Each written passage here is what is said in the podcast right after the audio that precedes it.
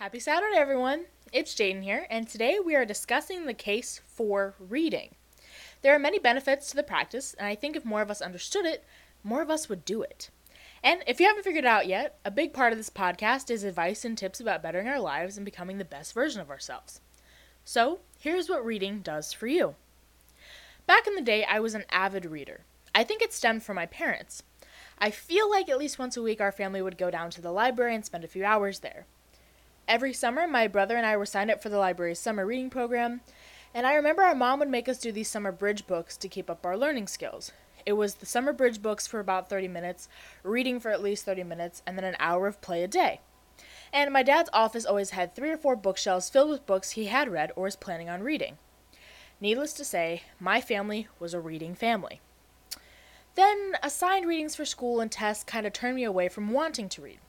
I floated through most of my assignments without reading a single page of the book.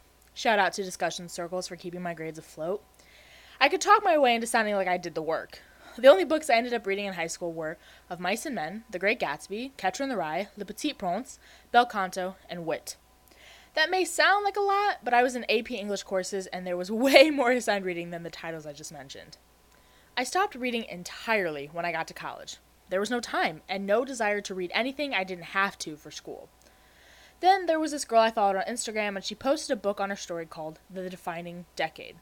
So I asked for it for Christmas and waited almost an entire year to read it. But when I did, I was hooked. I finished the book in a few days and had forgotten how good it felt to finish a book cover to cover. A few days later, I had to put together my 2022 vision board, and with that mojo from finishing the defining decade, I decided to put read 12 books as one of my goals. A book a month seemed doable for someone who hadn't truly read in years. And I started like I do with most goals. I broke the book down by pages, I had to read by day to finish by the end of the month. It took me approximately two books to remember how much I loved reading. As of June 6th, I am 30 pages away from finishing my seventh book of the year. So, now that I've told you my entire history of reading, and you're probably sitting there like, okay, I just wanted you to know that I am a self proclaimed mild expert in this field from my own experience and then research as well. Reading is a great thing to do for so many reasons. And now I'm going to tell you why. List style, of course. Number one, reading increases your attention span. Now, we have talked a lot on here about how we are such a microwave minute society. We want everything in a flash, we consume so much media per second, it's insane. And over the years, because of this, our attention spans have gotten smaller and smaller and smaller. I actually read somewhere that the average human attention span is less than a goldfish. Yes, a goldfish. And I'm sure you've heard that too, which is insane to think about. And it's only going to continue to get shorter and shorter as more media is produced and people find ways to consume media faster. So, what is a good way to slow down and increase that attention span? Well, there's many things. Unplug your phone, go outside, talk to someone rather than giving them a phone call or a text, and reading. When you read, think about the time that it takes to get through a page, a sentence, to really comprehend what's going on in the story. It takes a lot longer than you scrolling through TikTok or Instagram. And our brains adapt to the patterns that we create. So if you're always consuming media at a fast pace, that is going to shorten your brain's attention span. But if you throw in some reading in there, some minutes where you are sitting, no other distractions, focusing on your book, forcing yourself to slow down, take your time, and increase your attention span for however long to read this book, you're training your brain to have a longer attention span. Which you might be like, okay, like, do I really care about that? Maybe you don't, but I think you should. Think about the last time that you were able to watch a movie at home without picking up your phone a couple times during it. Or think about the last time that you were having a conversation with someone in person and you didn't pick up your phone every five minutes to check it.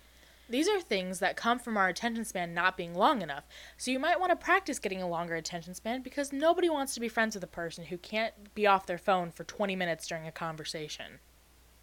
Number two, reading exercises your brain. Now, we've all heard the saying if you don't use it, you're going to lose it. And for this illustration, I'm talking about muscles. So let's talk about it physically for a second. If you were a track star in high school and then after you graduated, you never went on a run again, you never stretched, you didn't do anything, you would lose your ability to run as fast as you did in high school. Now, there is the natural aging process that's going to take a toll on your body, that's going to slow you down the older you get, but there's also the lack of exercise part that if you don't put in any work, you're going to lose those muscles, those habits, and that good training that you had because you're not upkeeping it. Well, your brain is a muscle. It has to be exercised regularly in order for it to continue doing its job well. Once and you know, there is still the aging process that our brains get older, and that's totally normal. But our brains were not meant to be static. They're meant to be active. They're meant to be used. And how do you use your brain? You exercise it. How do you exercise it? Reading is a great option. It gets the neurons in your brain fired up, staying active, and keeping your brain healthy in turn. So, if you want to have a healthy brain, it's a good idea to read. Number three, it improves communication, comprehension, and literacy skills. So, if you're not sure why those three things are important, let me tell you. Number one, communication. We live in a society where we talk to other people, whether that does happen to be over text, email, face to face, FaceTime, whatever. We are in a society where we talk to people and we talk to more people than we probably ever have before because of the internet. So, communication is a big part of our lives. Being keen on how to use words and maybe learning new phrases and vocab is going to improve your communication skills. And a good way to improve your communication skills is by practice. And you practice by, you know, talking to people, but you can also practice on your own by reading. Comprehension is important because it's a big part of our everyday lives as well. If you can comprehend what is happening in a book, you can comprehend the situations that are happening in your real life. When you read, you're practicing comprehension that you can use in situations to read the room, to understand what social cues are being presented. And that kind of gives you an edge up on people who might not be strong in that area. And then there's literacy. Literacy is the ability to read or write. Dictionary definition. Now, that is something that they teach us in grade school, and they teach us all the important things when we're young. You know, colors, shapes, how to speak, how to write, how to read, all that stuff. If it's important enough to teach young kids, it's an important enough skill to keep up throughout your entire life. Number four, you learn when you read. Everyone on this planet is meant to be a lifelong learner. Learning does not stop when you graduate high school or college or get your master's degree. You are meant to learn your entire life. So if there's a topic you want to know more about, there's something you want to learn how to do, there is a book about it. Have you been inside a library? You can find a book on anything. Reading helps you step into that role of being a lifelong learner. Now, I will agree there are many different ways to learn many different things, but one of the old ancient methods that has survived the test of time is reading. Books have been passed down from generations for thousands and thousands and thousands of years. There's got to be a secret to them, and that secret is they've got a lot of useful information that you're not always going to find on a Wikipedia page or in a 15 second TikTok video. There is something so special about reading. Now that you have four solid reasons on why you should read, I want to take this time to recommend some of my favorite books that I've read so far. So, if you are more of a realistic fiction kind of person like I am when I do read fiction, I want to recommend Paper Towns by John Green. Now, a few of my friends that I've talked to about this book say they don't like John Green's writing style because it's a little simplistic and it's too easy. However, I think if you're trying to build the habit of reading again and get back into reading, then a simple read is good because it's easy to follow the storyline and you can really focus on enjoying the act of reading. Paper Towns was a book that I finished in about three days. I loved the plot. I think that I related a lot to the main character, both of them actually.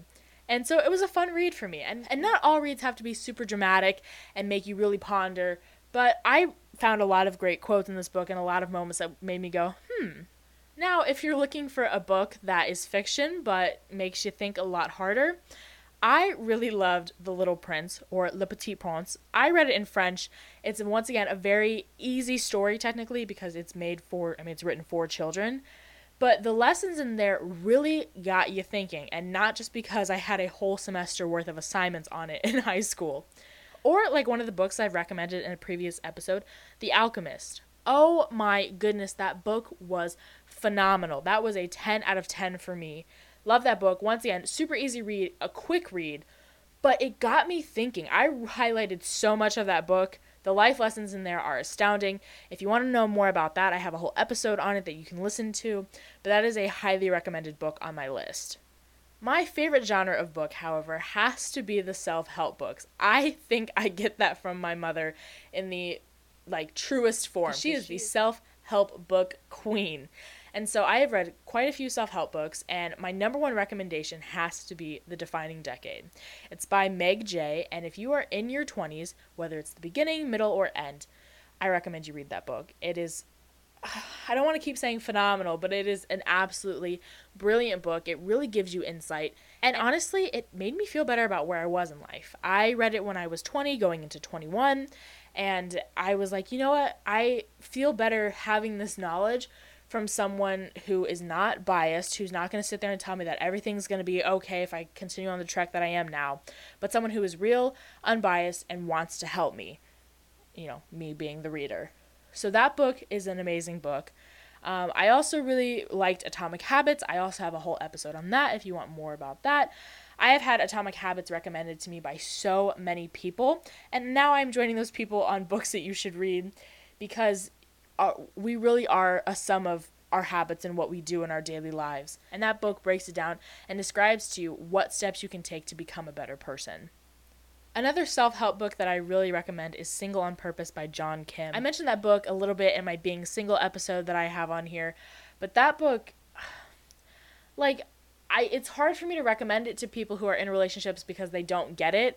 But I'm like, no, like even if you're in a relationship, like be like enjoying that single time, enjoying your alone time, and working on and working on and bettering yourself for your future relationships or your current relationship, your current partner, is so important. And he does such an eloquent job of putting it in. And it was honestly the first book I read this year on my trek to read 12 books. And I liked it because even though it was very eloquently stated, he was quick to the point and he used, you know, some harsh language, but it kind of felt like I was talking to a friend, which I love the style of that. And those are just a few of the books I've read in the past year, and they're all really phenomenal reads and I'm excited to see what I add to my list as I continue going on. Currently, I'm reading The Ruthless Elimination of Hurry by John Mark Comer. And that book is really good. Like I said, I have about 30 pages left in it. I'm really excited to get to the end, which I know I'm excited to get to the end, to rush to get to the end on a book about eliminating hurry. But I'm excited to see what his final few points are because he's made some really amazing points throughout the book. Those are some of my recommendations. When I was in Barnes & Noble the other day, I saw a sign that said, if you want to go anywhere in life, you're going to have to do a lot of reading. And I agree with that. Reading is so much more of a benefit than just being able to say, oh, yeah, I read. It has a lot of applications in our everyday lives. So, so take this, internalize it, and start your trek on becoming a reader. Have a great week ahead. Thanks for coming to my J Talk. Read something good this week, and I'll talk to you later.